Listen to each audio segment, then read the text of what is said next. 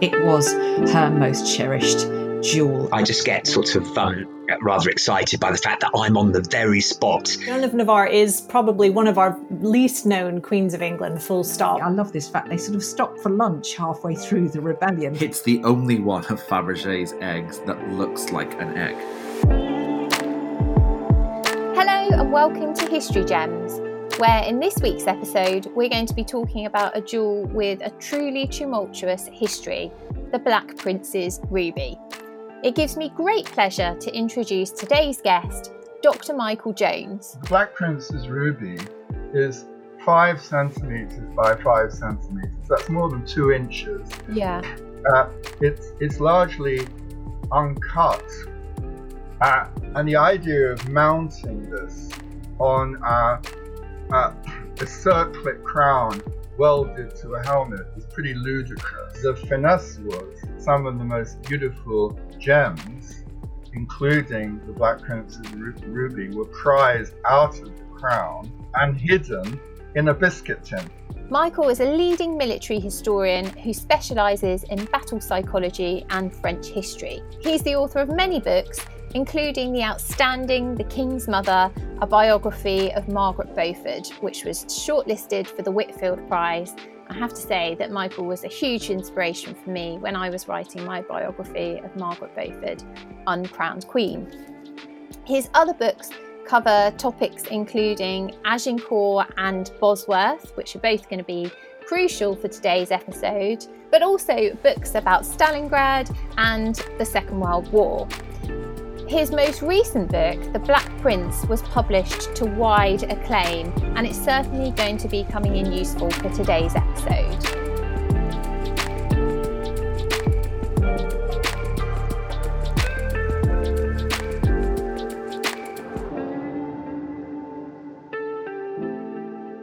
And welcome to History Gems. It's such a pleasure to be able to talk to you today. We're going to be talking about the Black Prince's ruby today, which I feel is quite apt, seeing as you've conveniently written a biography of the Black Prince, and its history covers lots of your specialisms. Um, but I'm perhaps conscious that maybe not everyone would be familiar with the Black Prince. So I think maybe that's a good place to start is perhaps you can just tell us a bit about the Black Prince and who he was. The Black Prince is the oldest son of King Edward III, and um, he was never called the Black Prince in his lifetime. He was known as Edward of Woodstock after the royal palace where he was born. And he was an incredible warrior and a, and a model really of chivalry. And he tragically became ill and died uh, a year before his father. So he was a heroic prince who who never became king. But during his lifetime, he won some stupendous victories, uh, one of which is very relevant to our our story. Yeah. And also, he he did live a magnificent lifestyle. So he loved precious stones and gems. So he'd Oh. be very much um, infused by this topic and indeed the, the, the general theme of the podcast. He he dressed to impress. So he didn't just acquire wealth to sort of lock it up or hoard it, but it was very much on show. In fact, on one military campaign, when when a number of his soldiers made rather, uh, I think, sarcastic comments about his outfits because they were pretty astonishing. He he joined in the joke and and knighted his tailor, who was also responsible for sewing on the jewels, in front of the whole army, which kind of turned the situation around. So he, he embodied a magnificent lifestyle. And in the 1360s, uh, which is the decade where our, our story really gets going, Yeah. he was he was fighting in what's known as the Hundred Years' War. So this is the war between England and France that was started by his dad, Edward III, probably in 1338. And together, the two of them, um, father and son, won this great victory at Crécy against the French in, Hmm. in 1346. Uh, ten years later, the prince won a, a, huge victory of his own at Poitiers, where he actually captured the French king Jean II. So this was really this made this made his reputation, mm.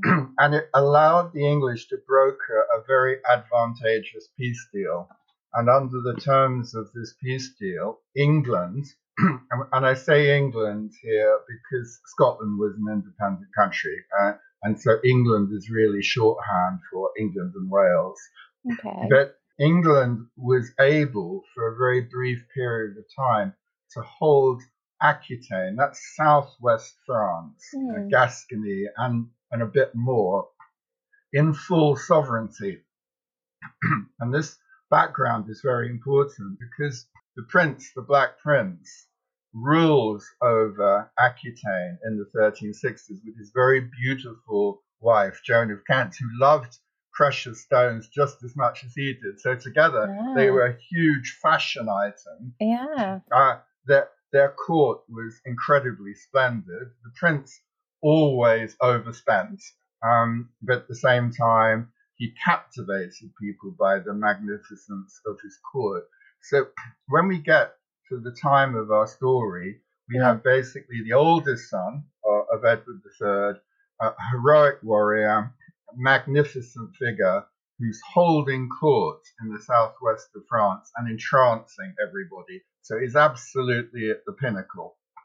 Fascinating stuff. And would you say, with his court, you talked about the magnificence of his court, and I'm just interested to know was it on a par to that of his father, or did it supersede it?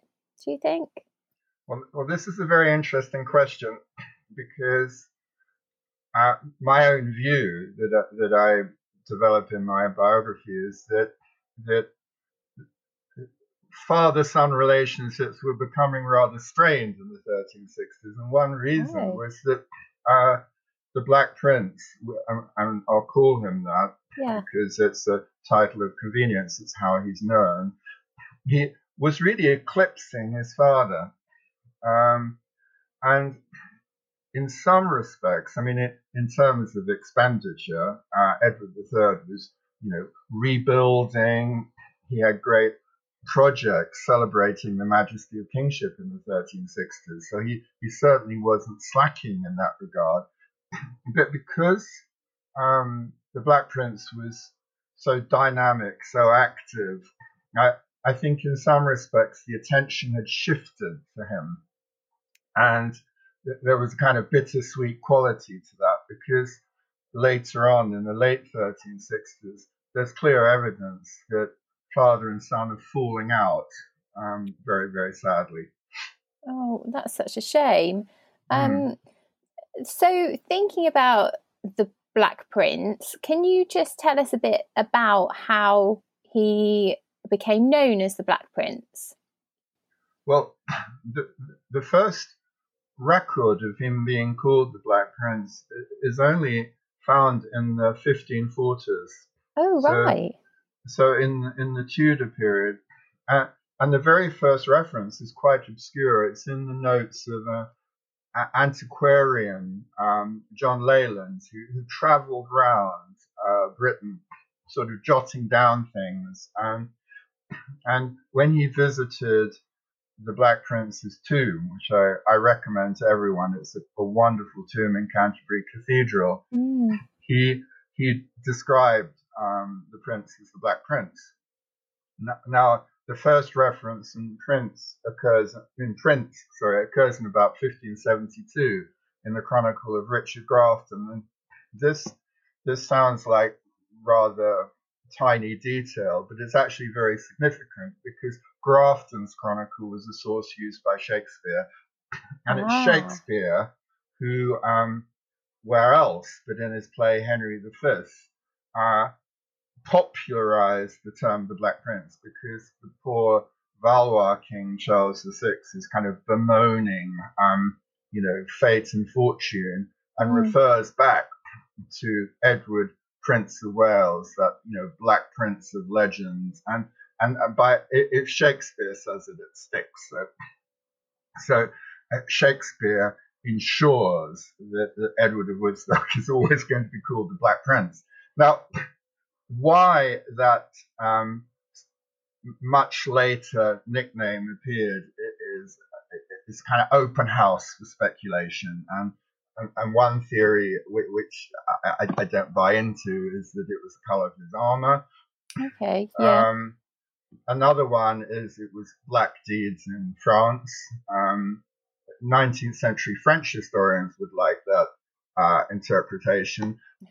But in, in the Middle Ages, the, the French, despite the fact that he was creating havoc across their land and defeating them in battle, when, when the Black Prince died, they held a solemn memorial mass for him because, and one Valois chronicler said, you might find this very strange because, of course, he was our mortal enemy, but he represented something much higher than that. He embodied the values of knighthood that we all admire. And for that reason, and it was absolutely unprecedented and didn't happen before or since in the Hundred Years' War, mm. there was a day of solemn mourning. And, and uh, the French king, Charles V, held a requiem mass uh, on behalf of the Black Prince in, in um, Paris, in Sainte Chapelle, really? which is an absolutely extraordinary tribute. So mm. I, I, need to emphasize that in the 14th century, the French were not buying into this black deeds thing at all.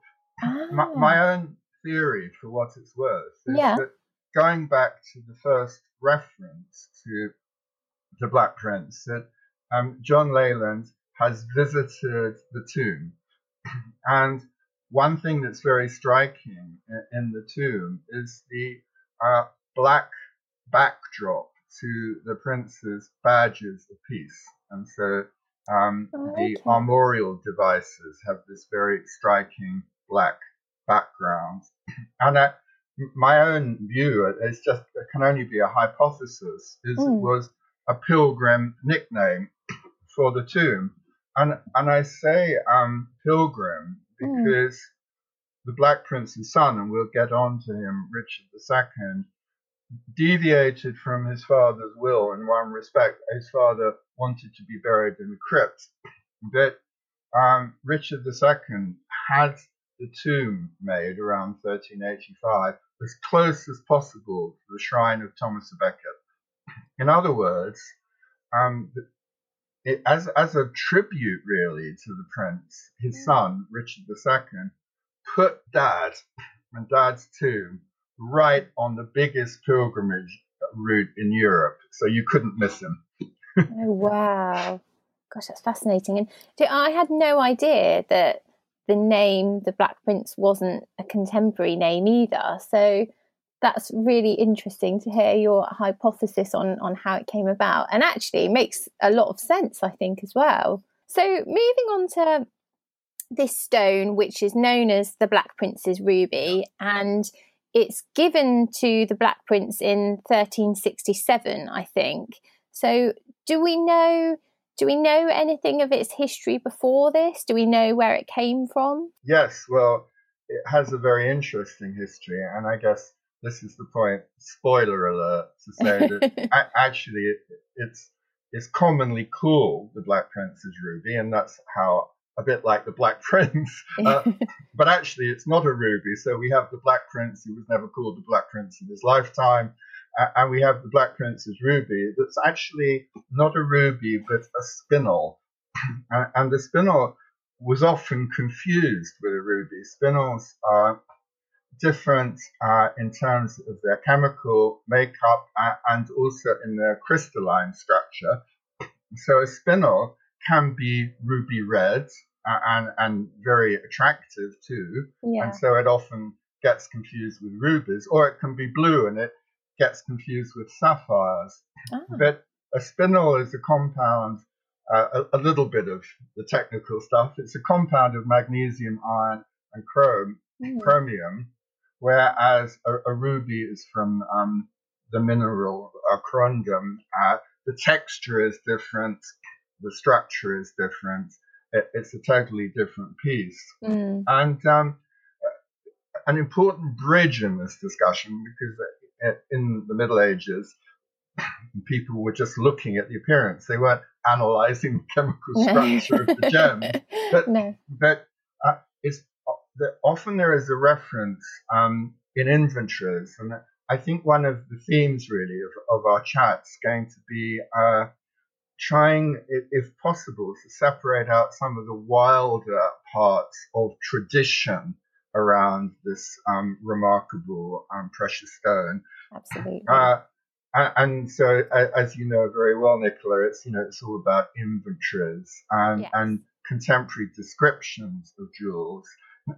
Now, sometimes you get a, a description that says a ballast ruby, yeah. B A L A S T, and and that comes from um, the Arabic actually, um, Balakash, which is the area where the spinel is mined. It's, it's in Afghanistan. Oh, It's really? in the area of northern India and Afghanistan. so, a, a, a ballast ruby is actually referring to the stone, the spinel. Although they hadn't analyzed the chemical makeup, they're using a term that designates the place where these precious stones come from. And that's important because as we track the story of quote unquote the Black Prince's ruby in the inventories, and certainly from the time of Henry VIII, we, we get references to a great ballast ruby. Uh, and this is a, a very strong pointer that they're talking about the Black Prince's ruby, which is actually a spinel. Ah. Uh, something I'd add here, because it's going to collide with some of the myths wh- which we'll be talking about, is Yeah. that that a spinel is softer. It hasn't got the strength and durability of the ruby, which means that it would be much more likely to get shattered. Uh, and I say that because of what's coming shortly in terms of history. So, Intriguing. so it, its its root to the Black Prince is that in the 14th century, we're now going to go to Spain. That our, our modern concept of Spain, actually, in the 14th century, there was no unified Spain. There was a kingdom of Portugal, Yeah. but what we now know as Spain was divided into four kingdoms. Um, in the north was the kingdom of Navarre, and then we had Castile and Aragon, and then finally at the bottom, Granada, which was still a Muslim kingdom. And we believe that this wonderful stone, Black Prince's Ruby, originated from um, Muslim Granada. And it then migrated from Muslim Granada to Castile because uh, the ruler of Castile in the 1360s, um, Pedro, who has the most wonderful and apt name of Pedro the Cruel, Yeah. uh, Pedro the Cruel uh, has very close relationship, a- a close alliance with um, Muslim Granada. Uh, there's a lot of trade. Uh, he has a military alliance. In fact, when he gets chucked off the throne, and this is the reason he shows up at the Black Prince's court in Hmm. 1366 to 7, the, the last force that stays loyal to him is the force of Muslim cavalry says there's a lot of trade. He's he's styling his buildings on Muslim buildings, and it's very very likely that he acquired this precious stone from Muslim Granada in the 1360s. And then um, the last piece of this jigsaw is that that Castile, so the Kingdom of Castile, part of modern Spain, was tied to England by a military alliance, political and military alliance, I that see. had been signed in 1362. So, signed between Pedro and Edward III, the Black Prince's father, but the Black Mhm. Prince was quite closely involved in it. And in this alliance, if Castile was threatened, um, England promised to give uh, Castile military aid.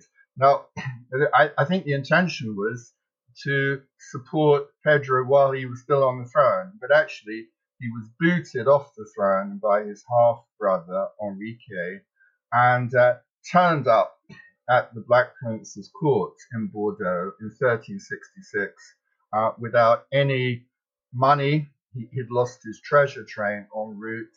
uh, w- without any major political or military support, but he did have his jewels. Uh, and we know this because in the Black Prince's own accounts, his financial records, it Mm. records the fact because the Black Prince is going to be left substantially out of pocket by um, supporting uh, Pedro the Cruel militarily. But Mm. the one thing he does get is um, Pedro's jewels. And I think Pedro was kind of, I mean, probably stuffed them in his pockets. But, but it, this is very interesting because the um, the spinel, known as the Black Prince's ruby, it's Yeah. a very beautiful stone. Uh, when one sees it, uh, we'll come on to this. It's in the Imperial State Crown now, and one can see it in the Tower of London. But there's a, a drill hole right at the top, which is, which is actually covered by a real ruby, a very very small ruby. But this suggests that it was, um, I I would say, originally used as a pendant. So Oh, really? I, I imagine that Pedro showed up, you know, trying to impress the magnificent Black Prince with this stunning jewel. And uh, although most of Pedro's jewels were sold because the Black Prince was so strapped for cash, it's quite possible that because this stone was so striking, was so beautiful, it had a most beautiful color and shape, and it was very large, the Black Prince thought, I'll keep that. So Ah. uh, Pedro, this is the route to the Black Prince. Pedro of Castile shows up at the prince's court in Aquitaine at Bordeaux, saying, "Please help me, mate. Remember the treaty. I've got to get back on the throne. Uh, of course, once I get back on the throne, you know, all the money I have will be yours. But in the meantime, very unfortunate, I got separated from my treasure train. But I do have some rather nice jewels, and I think." That the uh, Black Prince's ruby was the creme de la creme, and, Mm. and the prince. Again, the thing about the Black Prince is he likes showing these things. So I think the the idea, if, if we run with this theory of, of a very beautiful pendant, uh, would have appealed to him. That's absolutely fascinating. And like you said, if he was obviously as, as keen on show as, as what you've been telling us, then it would make sense that it would be a piece that he would really want to show off. Yes, initially, because um, the interesting thing is that there are two very strong associations with this precious stone, and the one is a military one, because when the Black Prince gathers an army at considerable expense, and most of this money he does not get back from Pedro, so this, this expedition in the longer term bankrupts um, the the Principality of Aquitaine uh, bankrupts the prince personally and, and leads to a lot of misfortune. However, he crosses the Pyrenees and wins this stupendous victory in April um, 1367 at, at Nájera, and that puts Pedro back on the throne. Ah, So when he wins this battle, I mean, the propaganda machine goes into overdrive, and everyone in Europe is saying, well, that battle and the prince are just incredible. So the the ruby, if, if we call it the ruby, um, yeah. has this association with martial valor, but it also has this association with ill fortune because everything then goes wrong. The army contracts dysentery, it has to go back home. Um, Aquitaine is bankrupt, the prince has to levy uh, a tax, it's very unpopular. Uh, some Gascon lords appeal to the Valois king Charles V, the, the same king who held that Requiem Mass Mm. uh, for help. And, and by 1369, the war has started again. And to cap it all, you know, the, the Black Prince's greatest asset is his military skill. He succumbs to a terrible illness that leaves him bedridden a lot of the time, so he can't actually get up and fight. Uh, and his last campaign at, at Limoges, he, he's actually carried on a stretcher. And, and my view is that the Black Prince, who, who was very pious, um, very devout, uh, came to believe that all this misfortune was the judgment of God because Pedro did live up to his nickname of the Cruel. He was suspected of murdering his wife. Uh, he murdered another half brother in particularly atrocious fashion. He, he lured him to a banquet, chased him round the palace, stabbed him to death in the dining room, and then carried on eating. kind of- Personally, he did Uh, that personally. Oh my gosh. and, and his last action just before arriving at Bordeaux, so he did show up with the ruby, yeah. you know, the, the spinel, but the Black Prince, if, if we look at the Black Prince's registers, he's sending off all his followers to go on another pilgrimage to Santiago de Compostela. Uh, in a fit of spite, Pedro's last action before moving into France was to murder uh, within the grounds of the cathedral to, to murder the Archbishop of uh, um, Santiago de Compostela, which kind of rivals Becket's own death and Oh, awfulness. so goodness. Pedro is a kind of nightmare candidate for the Black Prince to have to support. Yeah, you know, the Black Prince subscribes to the crusading ideal. Um, Pedro is hanging out with Muslim Granada. Uh, uh, Pedro's uh, got a very bad reputation in terms of persecuting the church. He's suspected of all these gruesome crimes. Capital, he's been excommunicated twice. And, and I think the prince came to believe, certainly when he left France at, at the beginning of 1371, that he'd sinned grievously by supporting Pedro and that all this misfortune was the judgment of God. And doesn't this, well, this follows through, doesn't it? Because um, I think you, you touched on it right at the beginning that the Black Prince dies before he can inherit his ultimate succession. In a sense, in the Middle Ages, and, and this is going to be partly speculation from me, but then the whole tradition is so much speculation that the context for interpreting this very, very beautiful um, gemstone, and, and when one sees it, um, you know, it, it's so striking. I mean, it's uh, we'll get on to this, but it's set in, now in the imperial state crown, and it's just above the Cullinan diamonds, and just below um, St Edward's sapphire, a- and it really is absolutely stunning to look at. I, I think it's very important because it's a very entrancing stone. But um, that Edward III dies, so the Black Prince dies in 1376. E- Edward III, his dad, dies in 1377. So that leaves a 10 year old boy, the Black Prince's son, Richard II, to inherit.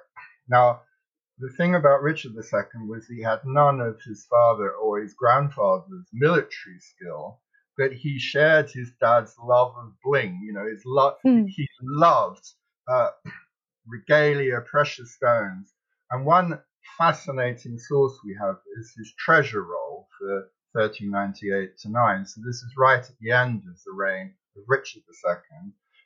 And there is the possibility at this stage that the Prince's ruby, because it would be referred to as a ballast ruby, the spinel, is set in one of no less than 11 crowns that uh, Richard II owns, because his great crown, which was valued at £33,000, which, which would be millions and millions of pounds now, Yeah. is set with ballast rubies. And, and why I talk about this reinvention is if we imagine that for the poor black prince sort of wasting away with his terrible illness, bloody hell, I wish I'd never supported Pedro the Cruel. And as for that damned precious stone, lock it up, I don't want to see it. However, Richard II takes a totally different spin on this because as part of his, if you like, iconography, his cult of kingship, he his birth in Bordeaux in, in, in January 1367, he, he says, I, I, I was visited by three kings. Well, there were three kings around. They weren't particularly auspicious. Uh, James, King of Majorca, he's actually hasn't got Majorca. It, it, it's it's been taken over by the, the Kingdom of Aragon, but he's pretending he's still oh. and then we've got um, the King of Navarre, who was called Charles the Bad, and Charles the Bad is as bad as Pedro the Cruel. I mean, for, for someone like the Black Prince to have to hang out with Charles the Bad and Pedro the Cruel. I mean, it's not good. but there were three kings, and, and when um, Richard came into adulthood, his iconography keeps playing on the idea of the three kings visiting the baby Richard as a sign, because he was fascinated by, if you like, the absolute right of kings. Uh, this kind of foreshadows the Stuarts. And this was, of course, the omen, you know, the, the sign from God. Now, if you're being visited by three kings, and let's airbrush out their, their rather dodgy CVs, you need a gift. So Yeah. I think, you know, for, for Richard II, and we know that in his treasure roll, he's got stuff from Nájera and, you know, obviously all sorts of stuff from his dad and indeed his granddad. I, I find it quite plausible that for Richard, instead of the the ruby, the, the spinel, being um, uh, something to wear as a pendant, he would recast it in a crown as part of the regalia.